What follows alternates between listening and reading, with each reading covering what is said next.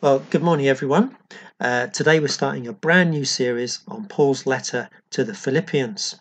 And my task is to introduce the book and to set the scene for what is to come. As I imagine we'll be studying Philippians at least until Easter, if not a little bit beyond. Now if you ask a Christian, what's your favourite letter of Paul?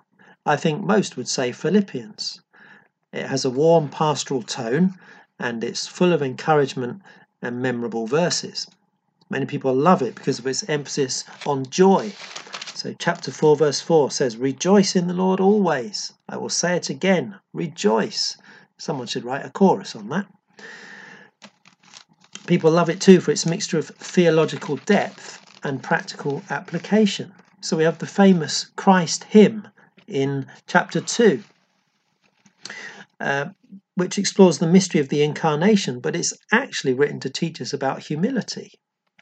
2:5 says, "In your relationships with one another, have the same mindset as Christ Jesus, who, being in very nature God, did not consider equality with God something to be used to his own advantage, but he made himself nothing." So the hymn of Christ, about Christ there is to teach us about humility. It's practical theology. People love it as well for its many famous and quotable verses. Like chapter 1 verse 6, this is one of my favourite verses. "Confident of this, that he who began a good work in you will carry it on to completion until the day of Christ Jesus." Or 1:21, "For to me to live is Christ and to die is gain." Or 3:14, "I press on towards the goal to win the prize for which God has called me heavenwards in Christ Jesus." Or 4, 6 and 7, "Do not be anxious about anything, but in every situation, by prayer and petition, with thanksgiving, present your requests to God. And the peace of God, which transcends all understanding, will guard your hearts and your minds in Christ Jesus." And then 4:13, "I can do all this through him who gives me strength." So if you're already familiar with Philippians, then I pray that you'll come to it with fresh eyes and ears, and that we will be ready to hear what God is saying to us as a church here at Redeemer King in 2021. And if you're new to it all, then you're in for a treat. But what we need to remember is that God's inspired word, which is living and active, comes to us in different literary forms. So what kind of literature is Philippians? Well, it's a letter. It's a first century letter, and we need to read it as such. So let's jump in. Let's meet the authors. Verse 1, "Paul and Timothy, servants of Christ Jesus." Paul was the Roman or Greek name for Saul. And when we first meet him in the Bible, in the book of Acts, he is overseeing the stoning of Stephen, the first martyr. Paul was the chief persecutor of the church, but then he met Jesus.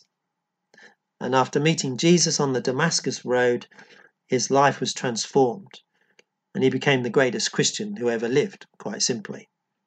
He was multi-gifted, a dynamic missionary and church planter, a powerful preacher and caring pastor, a gifted evangelist and astute theologian, a brilliant teacher and a prolific author. There has never been anyone else like him. Only Jesus is more influential or important for Christians. Paul wrote half the New Testament, and Philippians is one of 13 letters that we have. But he didn't write alone. Timothy is also mentioned here. Timothy was Paul's younger co-worker who served with him as his travelling assistant, trusted companion and constant supporter. And after working alongside Paul, Timothy then went on to become a leader in his own right, eventually overseeing the church in Ephesus and the surrounding areas. But notice here that both of them are identified as servants of Christ Jesus. Interestingly, Paul doesn't feel that he needs to assert his authority by identifying himself as an apostle. It's only one of three letters, in fact, where Paul doesn't start by saying, "Paul, an apostle of Christ Jesus by the will of God." He's not come to sort of wield his authority in that sense. The Philippians were already respectful of Paul. So instead, he stresses his commitment to them. And actually, the word is doulos, which is better translated as slave. This is an even lower position than that of a servant, because a slave had no rights and belonged to his master. And this is how Paul and Timothy viewed themselves, as slaves of Jesus Christ. But there's no sense in the letter that this is a burden or that that's a bad thing. Far from it. Philippians is the letter of joy. We find meaning and fulfillment in serving Jesus and seeking to please him. And so that first line, the introduction there, prepares us for what is to come, because as we'll see in chapter 2, as followers of Jesus, we have a high calling to a lowly position. We're called to a life of humble service. So much for the authors. What about the recipients? Verse 1 continues to all God's holy people in Christ Jesus at Philippi. Paul is writing to the whole church, whom he designates God's holy people. Let's just dwell on that phrase for a second. It's an interpretation of a single word that is translated in older versions as saints. So here's the thing. It's saying that all Christians are saints. That is, we, all of us, are God's holy ones. It's not a word that applies only to some special people. And then what does holiness mean? Holiness means to be set apart from the moral pollution of the world. But it's saying then that a Christian is no longer part of this evil world system. No, we are citizens of heaven. And we have been set apart for God to pursue moral purity. Now, that's not saying we've already achieved that. We have not achieved sinless perfection. No one is claiming that. That would be a total lie. But it is talking about our status in Christ Jesus. When God looks at you, he sees you as holy, because he doesn't see your sin, he sees his Son. And because we have this status now, because we are set apart as God's holy people, therefore we are to be different in our family life, in our business practices, in our conversation, in our priorities and our values. The way we live must reflect who we are, and we are God's holy people. This is our unique privilege, and we need to grasp this, because it's the key to understanding our identity. If you're a believer, a follower of Jesus Christ, then you are in Christ Jesus, and he is in you. And that defines your whole life. Indeed, he is your life now. As Paul will say in 1:21, for me to live is Christ and to die is gain. Now, where specifically are these holy ones located? Well, it says they are at Philippi. So let's think about Philippi. Philippi was situated in eastern Macedonia, or what we would call northeastern Greece today. Philippi was a significant city, and it enjoyed a special status because it was a Roman colony. In fact, it was called Little Rome. It was like Rome in miniature. All citizens there enjoyed full Roman citizenship with special privileges. They were exempt from heavy taxes, they didn't have to do military service, and in fact there was a large Roman military garrison stationed there as well. The people would wear Roman clothes, and they spoke Latin rather than Greek. But what do we know about the church in Philippi? Well, the book of Acts tells us quite a bit actually about what happened when the church was founded there. It happens on Paul's second missionary journey, and we can read about it in Acts chapter 16. And my plan is that we will study that passage in our home groups during the week, because that's going to help us with the background to the letter, as well as being just a brilliant story. But just to summarise very briefly what happens when Paul first went to Philippi. So it was during his second missionary journey. He hadn't actually planned to go there.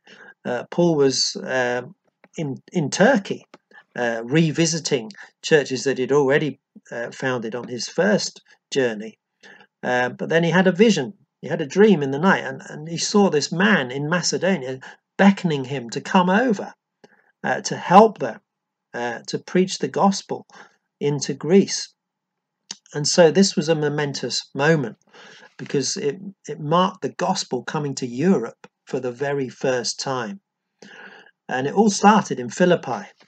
Philippi is where the gospel first takes hold in Europe. So in a sense, it's part of our story as well. And the first convert was a businesswoman called Lydia, whom Paul had met outside the city gates. She after she became a believer, she opened her home, and Lydia's house became the base for the church. And when it began to meet, she was a God-fearing Greek citizen. Paul's preaching then led to the liberation of a demon-possessed girl who was working as a fortune teller. But this led to problems, because her deliverance meant the loss of income for her masters, and this led to a riot. Paul was then arrested and thrown in prison. But during the night, God sent an earthquake that led to the conversion of the jailer and his entire household. So out of all this, the church in Philippi was birthed. And thus there was this tight bond between the church in Philippi and Paul from the very beginning. So that's how it started. The first converts then were a God-fearing Greek woman, a demon-possessed slave girl, and a tough guy who ran the local jail. And I think what it means is that the church in Philippi was established on the margins of society. And we can explore this when we study Acts 16 in our groups. But I think we can take great encouragement from that as a church that is seeking to reach those whom the world overlooks. But the other thing that I just wanted to point out here in verse 1 is that Paul singles out the leaders as recipients of this letter. He says, together with the overseers and deacons. Now, overseers are identified elsewhere as elders who shepherd the flock of God. They are men of spiritual maturity who mediate the rule of Christ through preaching, teaching, godly example, and leadership. It's all the same office, basically. The terms are interchangeable: pastors, elders, overseers. It's basically the same role. And deacons, literally the word is servants. They were responsible for the implementation of the practical ministries of the church. So why does Paul single out the leaders? It's not obvious. Possibly he wants to draw the focus of the church onto the leaders so that they are esteemed and supported and followed. There were some tensions in the church in Philippi, nothing too major, but there are things going on there that Paul addresses in the letter. So I think it would have been important for the whole church to support the leadership. But furthermore, it's a reminder that the church that was formed out of those dramatic events in Acts chapter 16 had now become established with its own structure, and that meant there was a recognizable leadership. Sometimes we can think there's a conflict, the miraculous work of the Spirit and order and structure don't necessarily all sort of match up, but there is no conflict between those things. And so this letter addresses a situation probably a decade on from the beginning of the church. So then there's a greeting, as is common in all of Paul's letters. Verse 2, grace and peace to you from God our Father and the Lord Jesus Christ. These are the main blessings of the Christian life. Grace summarizes the gospel, that it's all of God. It's his gift. It's undeserved and unearned. And peace is the result. Because of the gospel, we have peace with God. But I think there's more to it, because Paul wants them to experience more grace and more peace. That is, he wants them to experience God's all-sufficient grace in their lives. and he wants them to know God's supernatural peace in their hearts. And notice where these gifts come from. They come from God our Father and the Lord Jesus Christ. There's only one source. And Paul is here stressing the co-equality of the Father and the Son in the Godhead. Jesus is equal with God. Here then are all the resources we need for living as God's people in a sinful world: his all-sufficient grace and his superabundant peace. And that's as far as I want to go in terms of working through the letter. But I just want to make a few more points that will help us get a handle on Philippians. So who wrote it? Well, it was Paul with help from Timothy. When was it written? Well, there's a bit of disagreement on this. There's no doubt that Paul was in prison when he wrote. Paul talks about his chains in chapter 1. But which imprisonment was it? Because he was put in prison at least 4 times during his ministry. Such was the life of an apostle. But the most likely scenario is that Paul was in Rome under a kind of house arrest. And if you look at the end of the letter in chapter 4, verse 22, where Paul is sort of giving his final greetings, he says, "All God's people here send you greetings, especially those who belong to Caesar's household." That's a pretty big clue that Paul is in Rome when he writes. So if that is right, then it's the situation that is described at the end of the book of Acts. And so we're talking about the early 60s AD, so about a decade after Paul had first preached in Philippi. Why did he write the letter? And here I think we can make a distinction between occasion and purpose. The occasion means what brought it about. What circumstances led to this letter being written? And that we can discern some clues in the letter itself. The church in Philippi loved Paul. They cared deeply about him. He was their beloved apostle and pastor. And they knew that he was suffering. They knew that he was struggling materially. And so they did something very practical. They organized a collection for him to help ease his material worries, so that he would be taken care of. And the gift was delivered on behalf of the church by a man called Epaphroditus, who we meet in the text. So Philippians is Paul's thank you letter in response. That's what you do when you get a gift. Normally you write a thank you letter. And so Paul, that's what Paul is doing, particularly in the end, in the final section in chapter 4, verse 10. He says, "I rejoiced greatly in the Lord that at last you renewed your concern for me. Indeed, you were concerned, but you had no opportunity to show it." Verse 14, "It was good of you to share in my troubles." And then verse 18, "I have received full payment and have more than enough. I am amply supplied now that I have received from Epaphroditus the gifts that you sent. They are a fragrant offering, an acceptable sacrifice, pleasing to God." And so for Paul, this wasn't just an expression of love and concern. It was also a demonstration of partnership in the gospel. So Paul expresses thanks for their gift, but he also uses the letter to explain why he's sending Epaphroditus back to them. So chapter 2, verses 25 to 30, he talks about that, saying that Epaphras, my brother, my co-worker, my fellow soldier, your messenger, whom you sent to take care of my needs. Well, Epaphroditus, poor chap, became very ill and he almost died. And that was breaking Paul's heart, but he survived, and so Paul sends him back to Philippi with the letter that we are now studying.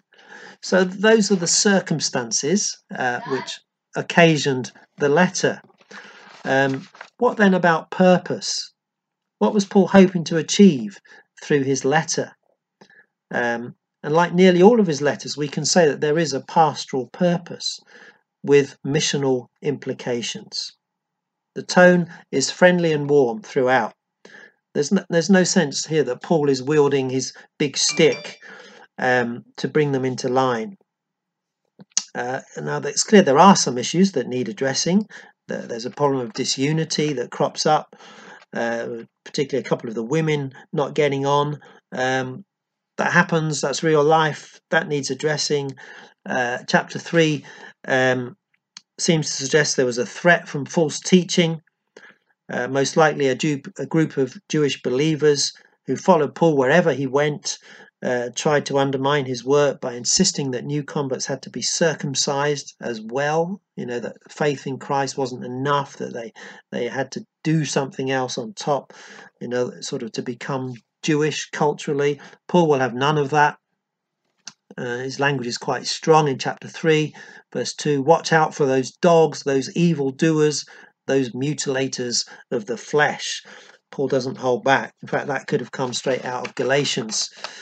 But that's in the background, and Paul feels the need to give a warning, but there's nothing to suggest that the church was following this false teaching. So it's part thank you letter, part warning, but if you want the main theme, I would suggest Chapter 1, verse 27 is the key verse that kind of ties everything together. It says, whatever happens, conduct yourselves in a manner worthy of the gospel. And Philippians will show us what that means, to live a life worthy of the gospel. It means remembering who you are, that you're citizens of heaven, that you belong to Christ. So we need to live as his disciples so that we shine like stars in the sky. It means standing firm in one spirit. It means keeping the gospel central. It means not being distracted. It means not letting other things take priority. And most importantly, it means doing those things that make for unity and for peace. So there's so much that could be said, but I think that's enough for starters. Other themes and emphases will emerge as we work through the text verse by verse. But let's keep in mind the big idea that our task as individual believers and as a church is not just to preach the gospel, but to live it out, to live lives worthy of the gospel. And that means to live in a way that is consistent with the gospel. It means building our lives on Christ. It means living in unity with others. It means being filled with joy and peace. It means practicing humility. It means embracing suffering. It means learning from other people. It means holding out the word of life, trusting God's sovereignty, and living with eternity in view. All these ideas and themes are here in this short but wonderful letter to the Philippians. And I'm really excited about what is to come, and I hope that you are too. So I want to encourage you to read Philippians through as many times as you can. Over the coming weeks, so that when we come to Sundays you've got a head start, and if there are things you don't understand, write them down, write your questions down, and we can talk about them further in our home groups. But let me pray, and then we're finished for today. Father God, I want to thank you for this letter that Paul wrote to the church in Philippi that's been preserved for us, and thank you that you continue to speak today through your eternal word. Lord, speak to us here at Redeemer King in 2021. Help us to hear your voice and hear what you're saying to us as a church. And as we study the letter, Lord, help us to see Jesus more clearly, to draw closer to him, and equip us, Lord, to live lives worthy of the gospel. May we know your all-sufficient grace and your superabundant peace today. Amen.